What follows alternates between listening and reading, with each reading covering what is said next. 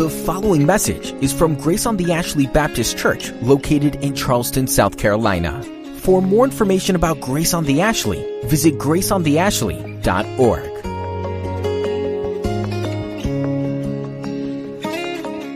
It's been some time since we have been in our study of 1 Timothy, so we sort of make our way back there today. It is for me a bit of a bittersweet morning on a number of fronts, but in particular because uh, it is my last opportunity to open God's Word and to, uh, to teach before I follow in my brother David's footsteps and uh, head to a different part of the world for a season. So uh, it is sort of a, an odd feeling this morning, to be frank with you. Um, but it's good to be with you, and it's good to be in the Word of God. We're going to look in uh, chapter 6, and because I'm leaving and uh, because, uh, uh, you know, that's the reality, I just decided I can choose whatever passage I want in the rest of 1 Timothy. I'm not obligated to pick up where we left off. I get to make the rules, and if somebody doesn't like it, it's all right. I'll be gone, and you can be mad, and in nine months you'll be over it. So I'm good with that, totally good with that. So uh, I would like to be able to tell you that I just spent this week thinking, boy, you know, what are some great words of wisdom that I can leave with my my friends before I go? What great words of wisdom do I do I want to uh, sort of depart on, if you will? But um, it wasn't nearly that spiritual this week. In fact, my whole attitude in looking at the rest of First Timothy and deciding what to teach on this morning was really just built around one thought: what what text do I need uh, do I need to preach to myself? Uh, what text do I need to spend some time in before I go? So it's utterly selfish. I hope in some way the Lord will cause whatever uh, was motivated by my selfishness to benefit you in some way this morning. I think that it will, uh, because the text that I've chosen, I think, is going to have the effect on you that it's had on me as I've worked my way through it. If you would give attention to verses 3 through 8 of chapter 6 in 1 Timothy, and that's where we'll go this morning. Paul writes to Timothy, and he says this If anyone teaches a different doctrine and does not agree with the sound words of our Lord Jesus Christ and the teaching that accords with godliness, he's puffed up with conceit and he understands nothing. He has an unhealthy craving for controversy and for quarrels about words, which produce envy and dissension and slander, evil suspicions, and constant friction among people who are depraved in mind and deprived of the truth, imagining that godliness is a means of gain. But godliness with contentment is great gain. For we brought nothing into the world, and we cannot take anything out of the world. But if we have food and clothing, with these, we will be content. Let's pray together. We joyfully, Lord, come before you in your word this morning, and we are mindful that as we open the Bible and we read it, we are not hearing the words of a man, but we are hearing your words. Message that is to be delivered is your message. And what you bring to us through your word are not suggestions for us to consider or truths for us to think about. They are commands for us to obey. And so, Lord, we confess even now as we come to this very, very practical and clear text in front of us that there are a thousand ways that an enemy would seek to distract our minds this morning, to draw us away from these truths that we might not consider them earnestly. We confess that we have a hundred different strategies, Lord, that we have built to evade your truth. We pray that you would blast through those this morning that we would not be thinking about who it is that we wish was here to hear the sermon, but that we would come to the very clear and cogent realization that you have us here to hear the sermon. And it is we who need to hear your voice. So speak, Lord, loudly. May we obey for Christ's sake. In his glory alone we pray. Amen. As we look to this text this morning, I, I want to just make a statement that uh, I think maybe seems obvious, but maybe it isn't obvious. And it's this that when a man stands and does what I'm doing today, and that is preaches the Word of God, there's always this danger that the impression that is given is that the one who delivers the message is somehow a perfect model of what it is that he calls other people to do. That somehow the one who delivers the message has somehow mastered the message and the principles that he drops on your doorstep. But I want to be clear to you this morning that is not always the case. In fact, it is quite often not the case. And I would say, at least in this preacher's mind, particularly so in this text, it is not the case. As I've marinated on this, this text this week and just run it through my mind and done the normal work of preparing to speak to you, I have to tell you it has been truly painful to see how far I have yet to go in obeying the Lord in this particular way. But I trust that I'm not alone. And I trust that if you truly consider what the Lord has to say to you this morning through His Word, what is plain in this text, and if you're honest with yourself before the Lord this morning, I just have to believe that there might be many in the room who are in for the same kind of rude awakening that I was in for this week. For I think that this text is probably one of the most challenging, if not the most challenging text in all of the New Testament. I'm certain it's the most challenging in 1 Timothy for people like you and for people like me to obey, truly obey. Not just give the appearance of obeying, but actually obeying. Not just making other people think that we're obeying, but really in our hearts living the reality in our lives every single day of the week.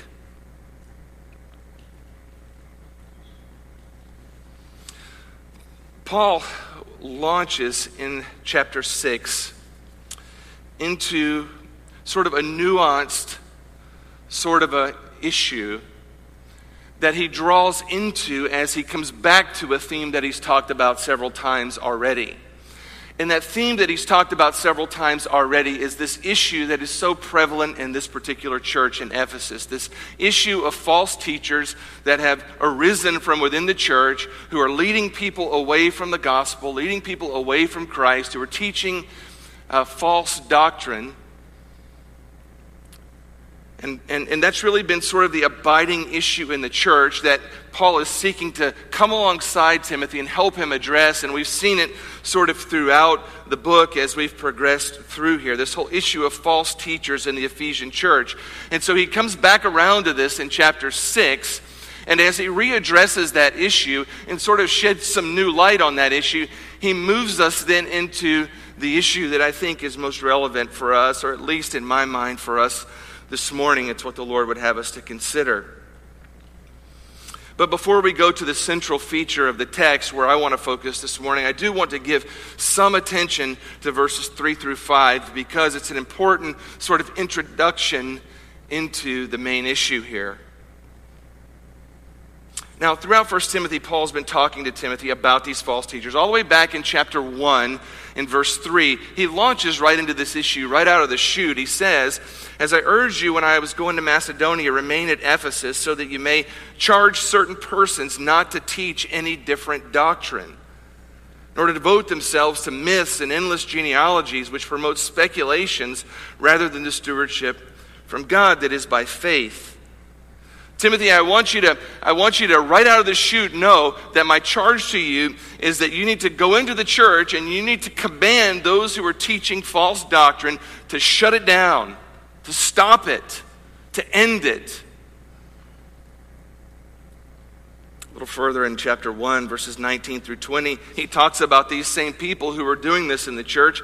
And he says, Some, that's these same people, they've made a shipwreck of their faith, among whom are Hymenaeus and Alexander, whom I handed over to Satan that they might learn not to blaspheme.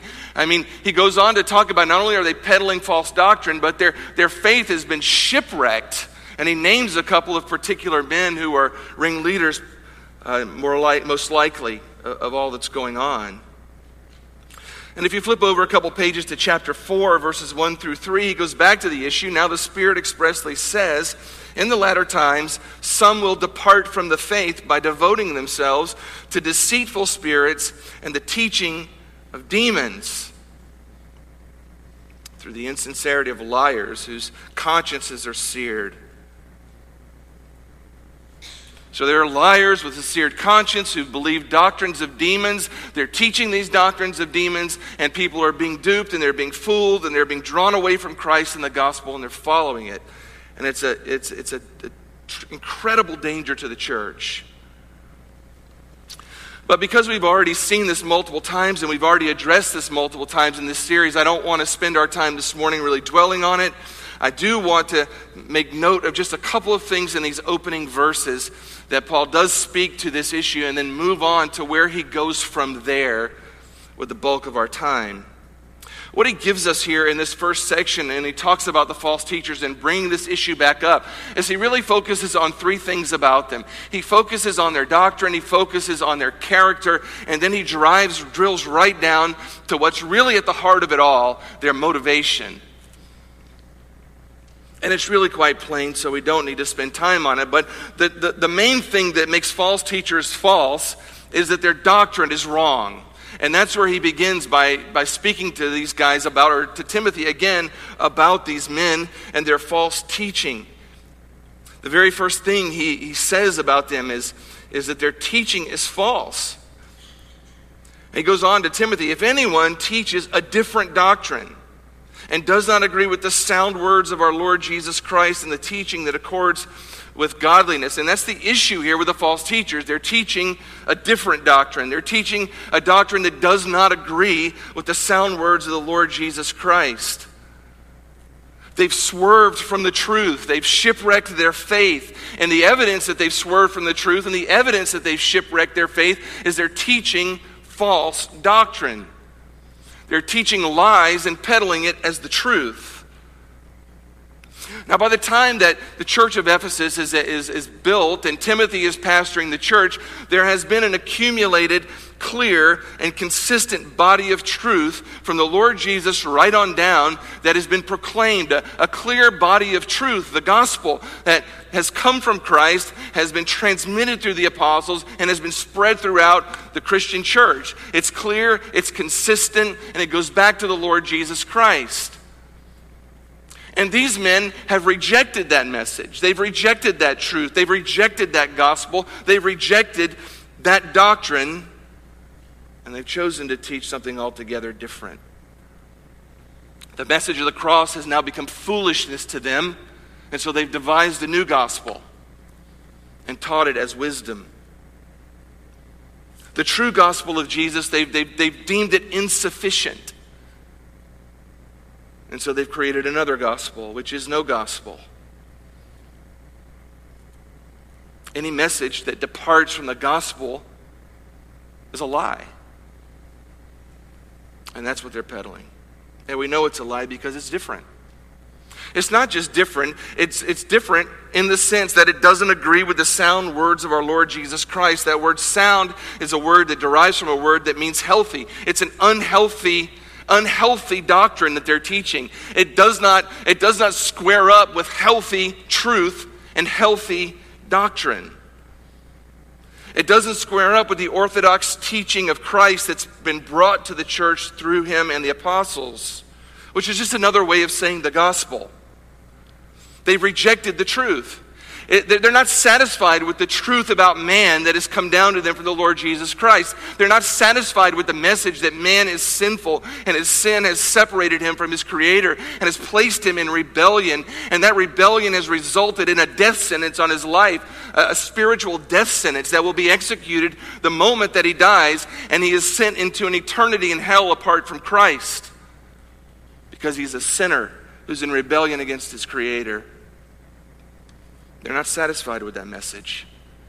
They're not satisfied with the message of Jesus Christ, born of a virgin, lived a pure life, crucified on a cross, buried, and risen three days later.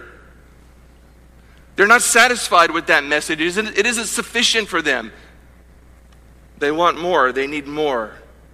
It's not profitable enough for them. And so they devise new doctrine which is in fact the doctrines of demons. And they teach it. The basic problem with every single form of bad theology boils down to this it gets Jesus and the gospel wrong. Every source, every kind of bad theology that crosses your path, you can boil it down at the bottom of it, and what it does is it gets Jesus wrong. It gets the gospel message of Jesus living, dead, buried, raised wrong. The primary reason that Christians today oppose Muslims and oppose the teaching of Buddhists, I say Muslims, but oppose the teaching of Muslims, the teaching of Buddhists, the teaching of Mormons, and the teaching of Jehovah's Witnesses, and the teaching of modern rabbis is not because they're immoral people, it's because they get Jesus Christ and the message of the gospel wrong. That's why we oppose the teaching of every other religion, because what they teach is another gospel, which is no gospel, and therefore it is not good news, it is bad news that will destroy both the teacher and the hearer. And that's what was going on in Ephesus. We're not told the specifics of the different doctrine. In fact, it doesn't even matter. Because any doctrine that denies Jesus and focuses elsewhere is false doctrine. But it's not just the problem of their doctrine. Because you see, underneath their doctrine, there's a problem with their character. Bad doctrine usually leads back to bad character. There's usually a connection between the two. And here it's very clear at this case that Paul puts his finger right on the heart of the character of these men. It's not just that they teach a different doctrine, it's not just that they're teaching a different doctrine, a doctrine that doesn't agree with the gospel, but there's a problem with their character. And he boils down their character problem under two sort of uh, headings. Number one, they're arrogant, and number two, they're ignorant. At the heart of it, they're arrogant and they're ignorant. I don't know that there's a more deadly combination in a human being than to have arrogance and ignorance mixed together. It's a deadly concoction. To be both arrogant and ignorant about anything, but particularly when it comes to the gospel, it's a deadly combination.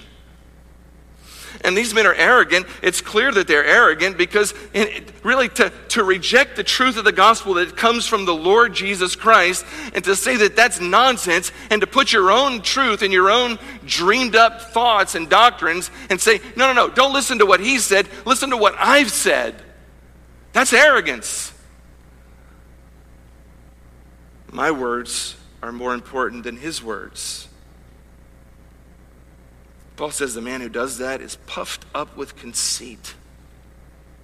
You have to be a pretty arrogant person to say, Don't listen to the Lord of the universe, listen to me. What he's told you isn't going to lead you the right way. Listen to what I've got to tell you. It's the height of arrogance. Never mind the plain wisdom of God's word, listen to my wisdom. Never mind what God says, listen to me. Heresy and arrogance go hand in hand. You turn on Christian television on cable and watch, and it won't be very long before you see this truth played out before your very eyes. Just about the time that the preacher creates some new wacky doctrine and passes it off as wisdom and knowledge, he then asks you to send him some money. But he does it with great confidence and quite often a sense of arrogance. And that's what's going on in Ephesus. So their arrogance shows up in the fact that they're proclaiming doctrines of demons as truth. And beyond that, they have an argumentative spirit. The way he says this is that they have a sick craving for controversy. Do you see that? A craving for con- controversy. He's puffed up with conceit, understands nothing, and unhealthy. It's a sick craving for controversy, for quarrels about words. That arrogance shows up in an argumentative spirit that loves to quarrel about words, that loves to debate doctrine, that loves to argue and debate and quibble, always trying to get the last word. Listen, I don't want to spend much time on it, but I'm going to tell you this. Even within sort of Orthodox Christianity, I'm very concerned about much of what I see in print, online, via, even particularly maybe right now, Reformed Christian blogs. Because so much of it is so polemical and so argumentative that many of the people who publish online today and blog online today, it seems like they have in common, at least with these heretics, some sort of a sick craving for controversy. Because everything that they write, or at least the bulk of it, centers around some controversial subject that they have to argue with people about. And if there's not something controversial enough going on in their, uh, in sort of their arena, they'll look out at somebody else's arena and create a controversy that they feel the need to correct. And I'm not saying that everybody who has a sick craving for controversy is a heretic. I'm just saying that it is one of the characteristics of heretics, and Christians shouldn't even snuggle up to that kind of a lifestyle or that kind of a way of communicating. If you're reading somebody right now or listening to somebody right now, outside of your local church, frankly, or even inside of your local church. And the bulk of what they have to say centers around some sort of debate or some sort of controversy. You might want to change sources for a bit. The true man of God, we've seen already in 1 Timothy, is marked by a general sense of abiding humility. And we saw back in the list of characteristics of elders that to be an elder in a church, you can't be argumentative. You can't be an angry, argumentative man. You're to be a peaceable man and a humble man. But heretics are not like that. They're arrogant, and their arrogance shows up in their doctrine of demons that they boldly proclaim as truth, and their argumentative, uh, sick sort of craving for controversy. But he goes on to say they're ignorant people. They're puffed up with conceit. They understand nothing. They understand nothing. It doesn't mean they don't know anything in the whole world, it just means nothing of the truth. They don't understand anything of the gospel. They purport to give people the truth, but they don't even begin to understand the truth themselves. They see themselves as brilliant and enlightened and intellectual. They see themselves as informed, but in fact, they are purely ignorant. They're ignorant. Fancying themselves wise, they are in fact fools fools. He says they're deprived of the truth, they're depraved in mind. Is there a worse description that could be, descri- that could be used for somebody? Deprived of truth? Depraved in mind? I mean, that's a pretty high, I mean, that's a, that's a pretty high thing. The truth of the gospel, genuine saving truth, they don't have it. They're ignorant of it. Their minds are depraved, they're corrupt, they do not have the mind of Christ, and their character is corrupt because of it. But it's not just their doctrine and it's not just their character. He drills down even deeper into the hearts of these false teachers, and he gets his finger right on the main issue of their life, the motive that's driving the whole machine. And this is where we need to go. The end of chapter, excuse me, the end of verse 5 imagining that godliness is a means of gain. Here's the motivation, and here's the engine that's driving the whole thrust of the lives and the doctrine and the character of these false teachers. Monetary gain. It's monetary gain. Everything that they're doing and everything that they're teaching is flowing out of a motive to get rich. They're peddling their false doctrine. They're doing everything they do because, at the heart of who they are as men, the heart of who they are, what they really want is wealth. And they see this message they're peddling as a means by which they can get it.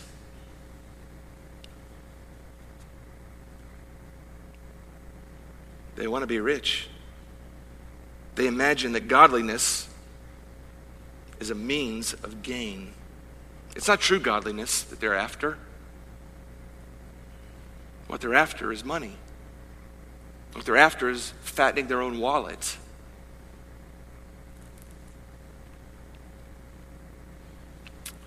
The best modern day equivalent of this is the, the modern peddlers of the health and wealth gospel. People who amass millions of dollars on the backs of the poor and the desperate by promising them all sorts of things that are not promised in Scripture and extracting from them their money so that they can buy jets and everything else and live extravagant lives. That's what these false teachers were after. They saw godliness as a means of gain. They're trying to get rich. Chuck Swindoll said this Show me an individual who enters ministry for what he or she is going to get out of it, and I'll show you a shipwreck waiting to happen. He's absolutely right. You go into ministry with a, heart and a motivation to, to, to get out of it something. You go into it because you want something out of it, and you will shipwreck your life and you will shipwreck your faith and you will, you will damage people all throughout around you. That's what was going on with these men. And so that's the heart of the false teacher. It's what drives their character, it's what drives their message. But it's not what I want to drive home to you today. Because Paul plays off of this and he goes right to the heart of the issue in verse 6. And it's here that he exposes to you and me the greatest earthly treasure that we can ever find. In verse 6, he says, But godliness with contentment is great gain. He plays off of this issue of gain. These false teachers, they, they, they think godliness is a means to gain. And it's as though Paul says, You want to know what? You really want gain? Do you really want to get rich? Do you really want to know how to, how, to, how to have gain in your life? It doesn't come from peddling a false gospel in order to pad your back pocket. If you really want to know the secret to wealth and the secret to riches, here it is. The secret to it all is contentment, godly contentment. That is the treasure. Godliness is not a means to gain. He says godliness is gain when it's mixed with contentment. you want to hit the jackpot in life? Pursue godly contentment. If you can ever acquire that treasure, you'll acquire the greatest treasure you could ever acquire. You say, Greg, that's a pretty big boast. Well, I think it's true. I think it's true because if you lack this treasure, no other treasure will ever satisfy you. If you cannot come to a place in your life where you truly at your heart possess a godly contentment, no other treasure that you acquire will ever satisfy you. Never. There will always be something else out there that you want that you do not have.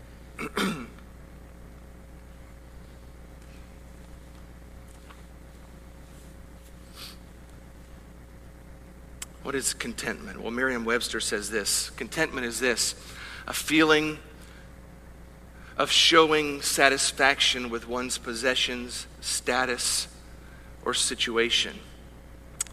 Feeling or showing satisfaction with one's possession, possessions, status, or situations.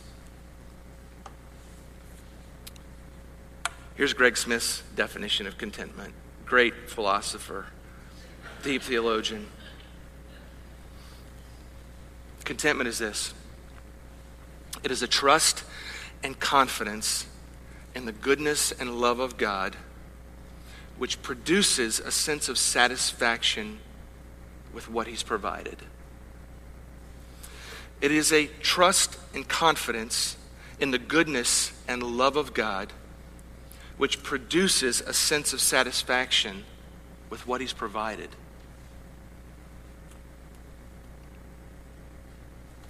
Now, Paul makes clear he doesn't just say that contentment is the treasure, he combines contentment with godliness. And I'm going to shorten it by just simply saying the two together present to us a picture of a godly contentment.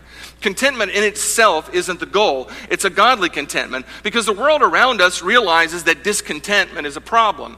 The world around us sees discontentment and realizes that people aren't satisfied and people aren't happy and people, you know, aren't largely living their best life right now in the moment.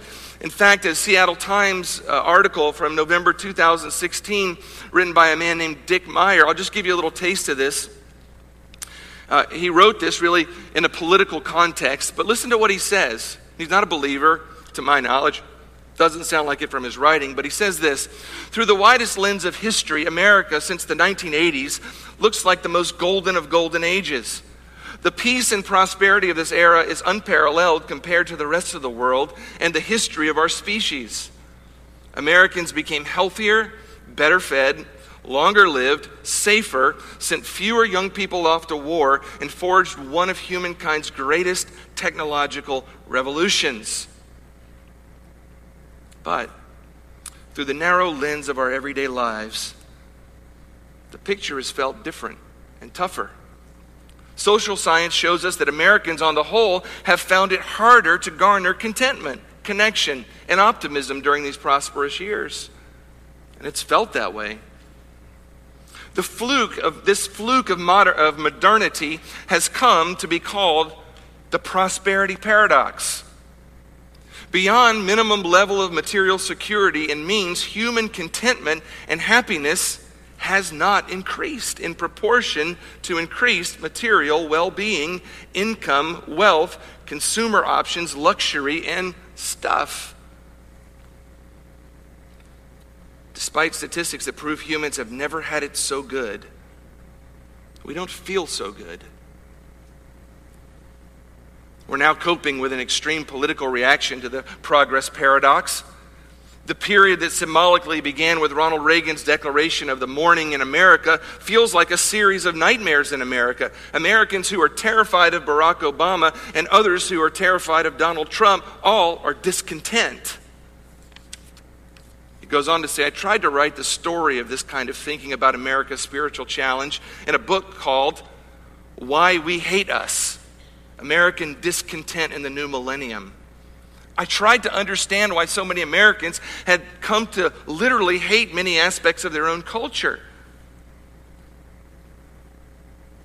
He says the book was published a few weeks before Barack Obama was elected in 2008. After the election, in every interview and book reading, I was asked, Do you think Obama and the wave of hope that elected him will improve things?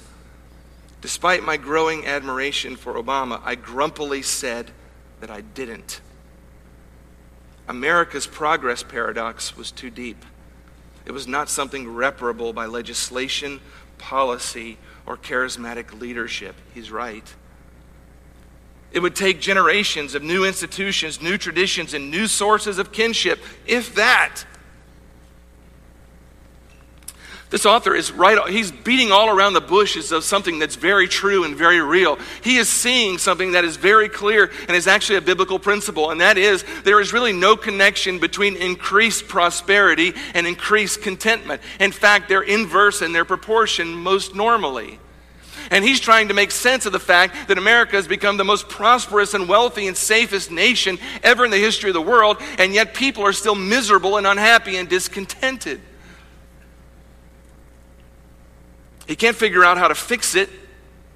He knows how not to fix it by whoever's going to be elected, but he doesn't know how to fix it because the fix only comes with godly contentment. There is no kind of contentment that we can pursue apart from God that will fix the problem. That's what the author here is missing, and that's what most of America around us is missing. There's all sorts of ways that people are trying to sort of gen up contentment in their lives. They simplify, they get rid of all their stuff, they take everything out of the living room and they do yoga and eat healthy and do organic and whatever.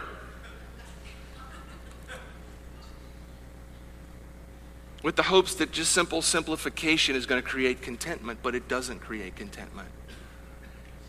It just makes your food more expensive and your back hurt. No, discontentment is something that goes much deeper than that. Discontentment is a disease of the soul. Discontent, discontentment at its heart is a rejection of a sovereign God and what he has provided for us. It is a disposition of the soul that says, God, you are not good. You do not truly love me, and you have not provided me with what I need. I need something more. I need something different than what you've given. It is at heart a refusal to be satisfied with God and a refusal to be satisfied with what He has given. And it often arises in our hearts, or at least shows up in acute ways when we go through uh, sort of prolonged periods of circumstances that we're unhappy with. A long period of time in an unfulfilling or low paying job. Singleness well beyond the years that we wanted to be single. An inability to bear children when everyone around us seems to be able to have them at will an unhappy marriage that we're stuck in, physical disabilities that we can't seem to get around, poor health that doesn't seem to get better, a physical appearance that isn't what we want, a job that isn't fulfilling and doesn't pay the bills that we think we need to pay. You just list the circumstance that endures, and if you live in them long enough, if you're not careful, discontentment will rule your heart or rule it. When we embrace discontentment, we wrongly believe that a change in our circumstances will satisfy us. That more things will satisfy us, that different circumstances will satisfy us, that a different job will satisfy us, that a new spouse will satisfy us, that being surrounded by different people, be free from certain problems will make us satisfied. And none of those things will ever satisfy us, but we believe they will. And at heart, it just shows that we don't trust the sovereignty of God. We're rejecting his rule in our lives. It's a failure to believe he knows what's best for us and a failure to believe he'll do what's best for us. And it breeds terrible results in our life. It breeds anger, it breeds bitterness. It robs us from loving God truly and freely, destroys our joy, it kills our happiness, it sours our soul, is what it does. The Word of God speaks to this issue all throughout, but because of time's sake, I just let me point you to the Old Testament, Psalm 23. God has been speaking to us about this issue of contentment and our lack of it forever. How does Psalm 23 begin? Say it with me. The Lord is my shepherd. I shall not want. What is that saying?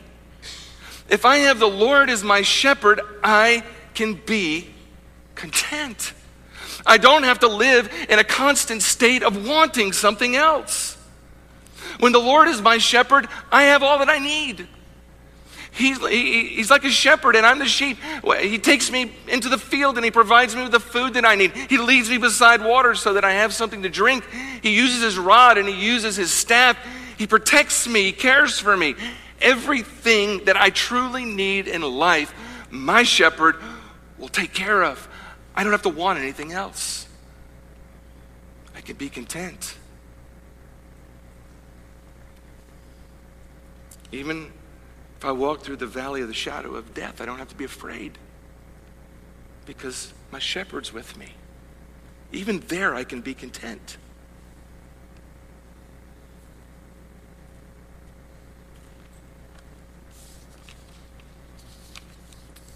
That's what Paul's getting at in this text.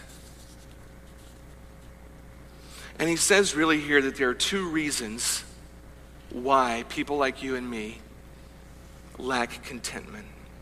And I really, uh, sadly, don't have much time to walk through this, but I want to at least lay it for you. The two reasons that he tells us are this that we forget where we came from and where we're going. That's the first one. We forget where we came from and where we're going.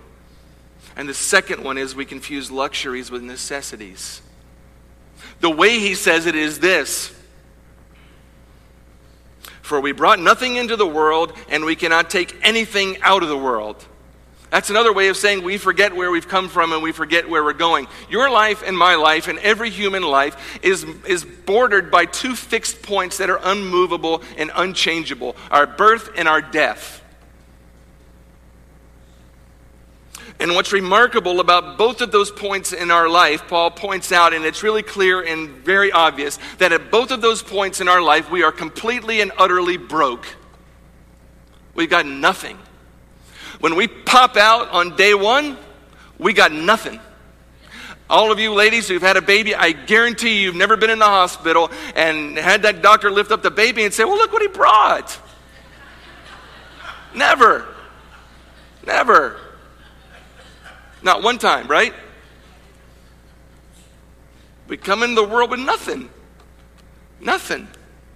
Completely and totally helpless and dependent upon God through our parents to provide us everything we need.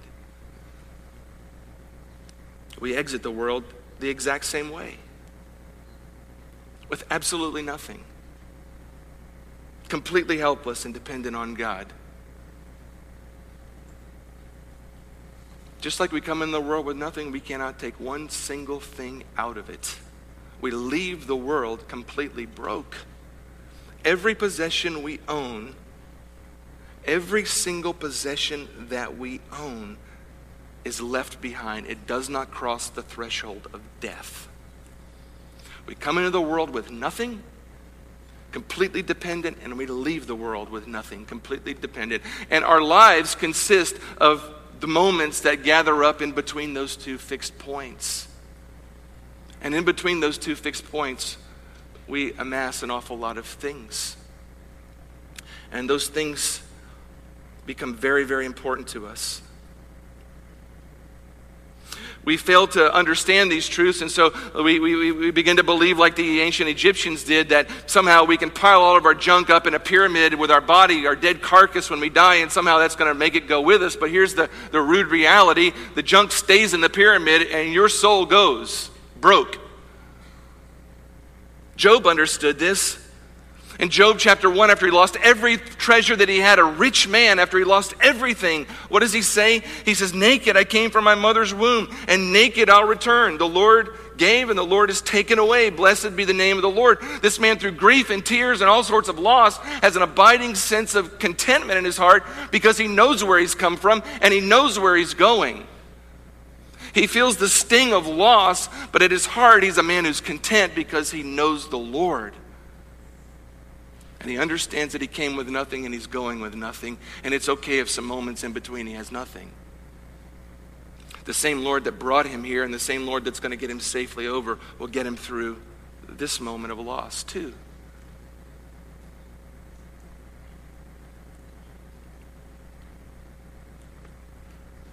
The undeniable truth about our wealth and our possessions every material thing is fleeting. It helps sustain our life, it helps us accomplish some earthly good. It brings us temporary joys, but it does not last. It does not last. We forget where we've come from and where we're going, and we confuse luxuries with necessities. He says, But if we have food and clothing with these things, we will be content. So there he is. Paul sets the bar at, at, where it ought to be for the level of contentment for a believer. It's at this level of acquisition that our contentment should rest. If we have food and we have clothing, that word clothing is a broad word that means the clothes we wear, but it also encompasses the roof over our head. So the idea is if we have food and clothing and shelter with these things, we can, like the sheep in Psalm 23, be perfectly content. It is at that level that contentment must be set. We must come to the abiding conclusion in our hearts that in between birth, when we come here with nothing, and death, when we leave here with nothing, that what we really need in our lives is food, and we need shelter, and we need clothing. And if those things are provided, there is not one solitary other thing that is a necessity of our life. Everything else is a luxury. It's a luxury. But you and I confuse our luxuries with necessities. And we begin to think that the things that we have are necessary for our lives and that we desperately need them. And so we give inordinate amounts of times to loving them, to keeping them, to holding them, to protecting them, to securing them, to watching them grow, to keeping other people from getting them.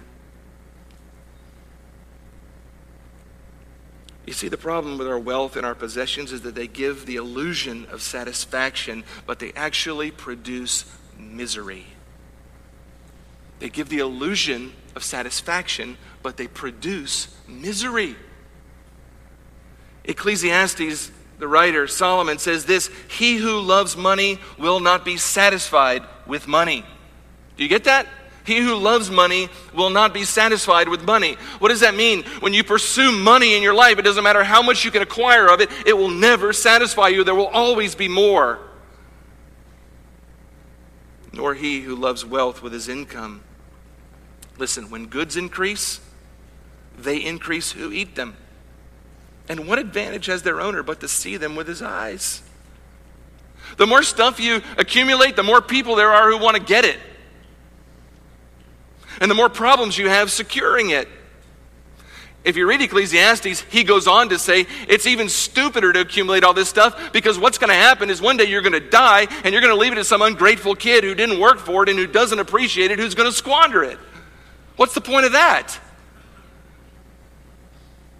Listen to what he says Sweet is the sleep of a laborer, a common laborer. Sweet is his sleep, whether he eats little or much but the full stomach of the rich will not let him sleep. The common laborer who doesn't have hardly anything, he puts his head on the pillow at night and he sleeps. The guy who's rich, his riches keep him up at night with worries and anxieties. You say, Greg, is Paul, is Paul saying here? It's my last sermon. I can preach as long as I want. I'm just telling you. Is Paul condemning wealth? Is he advocating poverty? Is he saying we need to just go get rid of all our junk and go buy a shack in the woods and live there with a candle and a, a pot of rice? No.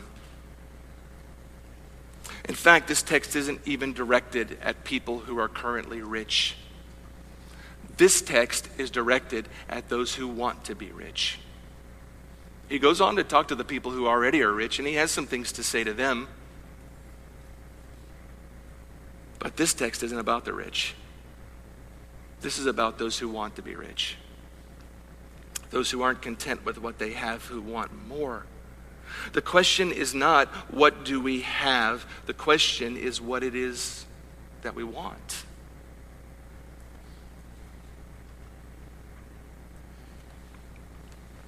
Contentment is in every circumstance, trusting God to provide and satisfied with His provision in every circumstance, trusting God to provide and being satisfied with His provision.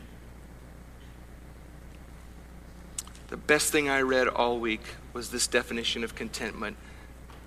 If you've been thinking about lunch for the last 40 minutes, tune in and put this in your brain. Contentment is knowing that if I'm not satisfied with what I have, I will not be satisfied with what I want either. Contentment is if I'm not satisfied with what I have, I will not be satisfied with what I want either.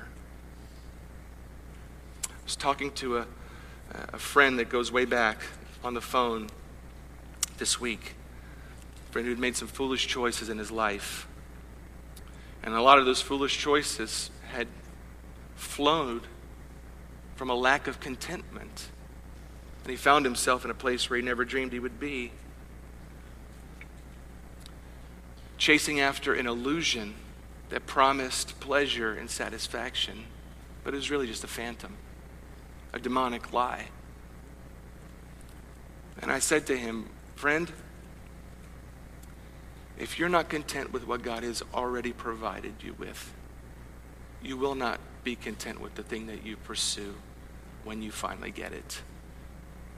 You'll be just as empty inside as you are right now. Because the problem isn't what you have or don't have. The problem is not even outside of you, the problem is inside of you. You lack contentment. You are in rebellion against the God who created you. You are saying, in essence, to Him, The Lord is my shepherd, and that is not enough. Jesus is not enough. God, what you've provided for me is not enough. I need more. More. I need more.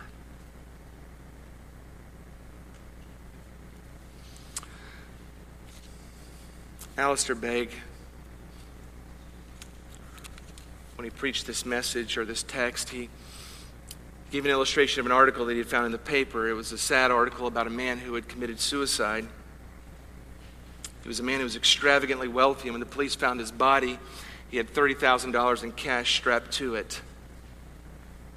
And here's what he wrote He said, I've discovered in my life that piles of money do not bring happiness. I'm taking my own life because I can no longer take the solitude and boredom. When I was an ordinary worker in New York, I was happy. Now that I possess millions, I'm infinitely sad and prefer death.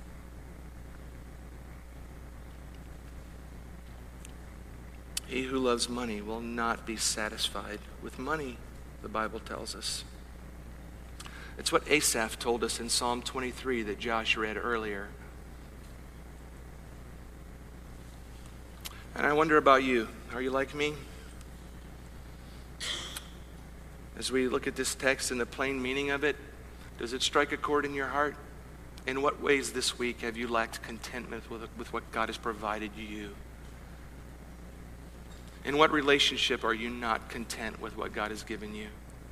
Husbands, are you content with the wife? And I mean content, like satisfied. The wife that the Lord has blessed you with. Wives, are you satisfied, content with the husband the Lord has given you? Or are you dreaming and wishing and fantasizing about someone else?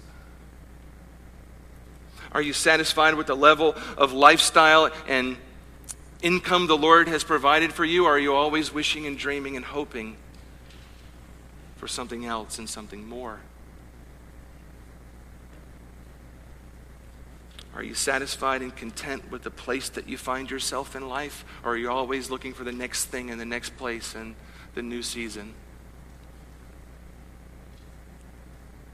I don't know what ways discontentment roots itself down into your hearts, but I promise you, if you look at it pretty closely and you're honest with yourself, you'll see that discontentment has little roots that wind themselves all throughout your heart in so many ways if you think about the things that you've thought about this week and the things that you've said this week, in what ways do your words and actions and attitudes display a, a discontentment with what God has provided you? In what ways are you grumbling and complaining and whining in your life? And angry because you don't have what you don't have that you think you need? Anxious trying to keep the stuff that you have because you desperately think you have to have it. And you're terrified that it'll one day be gone. Only you can diagnose that by the help of the Spirit of God who helps you. But I want to challenge you to sort of apply this by just praying a prayer that I'd hoped to have on the screen, but I'll just read it to you. It's simple. Lord, help me to be satisfied, to receive what you give, to lack what you withhold to relinquish what you take. Lord, help me to be satisfied, to receive what you give, to lack what you withhold, to relinquish what you take. I dare you to pray that all week this week and use it as a diagnostic for your own soul. May the Spirit of God generate within you and within me a genuine contentedness with who we are and where we are and what He's provided for us. Lord Jesus, these dear folks have been patient this morning. And we've heard hard truths that we do not like to hear.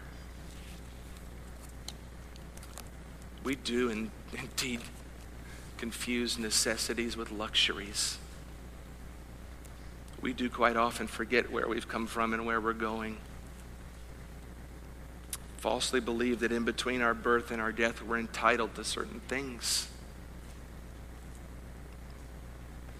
And Lord, if we're honest, if we're really honest before you this morning, there's a thousand ways where discontentment roots down into our soul. I pray for my friends this morning. I pray for myself. Lord, that you would help us to be satisfied, satisfied with what you provide. That you would help us to trust you and find joy in whatever it is that you've given us. That you would crucify in us the desire for more. That we would truly be able to receive what you give, lack what you withhold and relinquish whatever it is you choose to take. And that we might find in doing so the secret jackpot, the greatest earthly, earthly treasure we could ever find contentment. Forgive us, Lord, for our discontent. Help us to crucify it, nailing it to the cross of Jesus and we realize, Lord, that we can't just pull ourselves up by the bootstraps and, and, and do better. We can't just go simplify our lives by getting rid of our stuff. No, that doesn't root up what's in our heart. We have to look to Jesus Christ, your Son, who died, who shed his blood in our place, who died for our sin, and who, by the power of his Spirit, changes us at the core of our being. And so we pray, Lord Jesus, that you would change us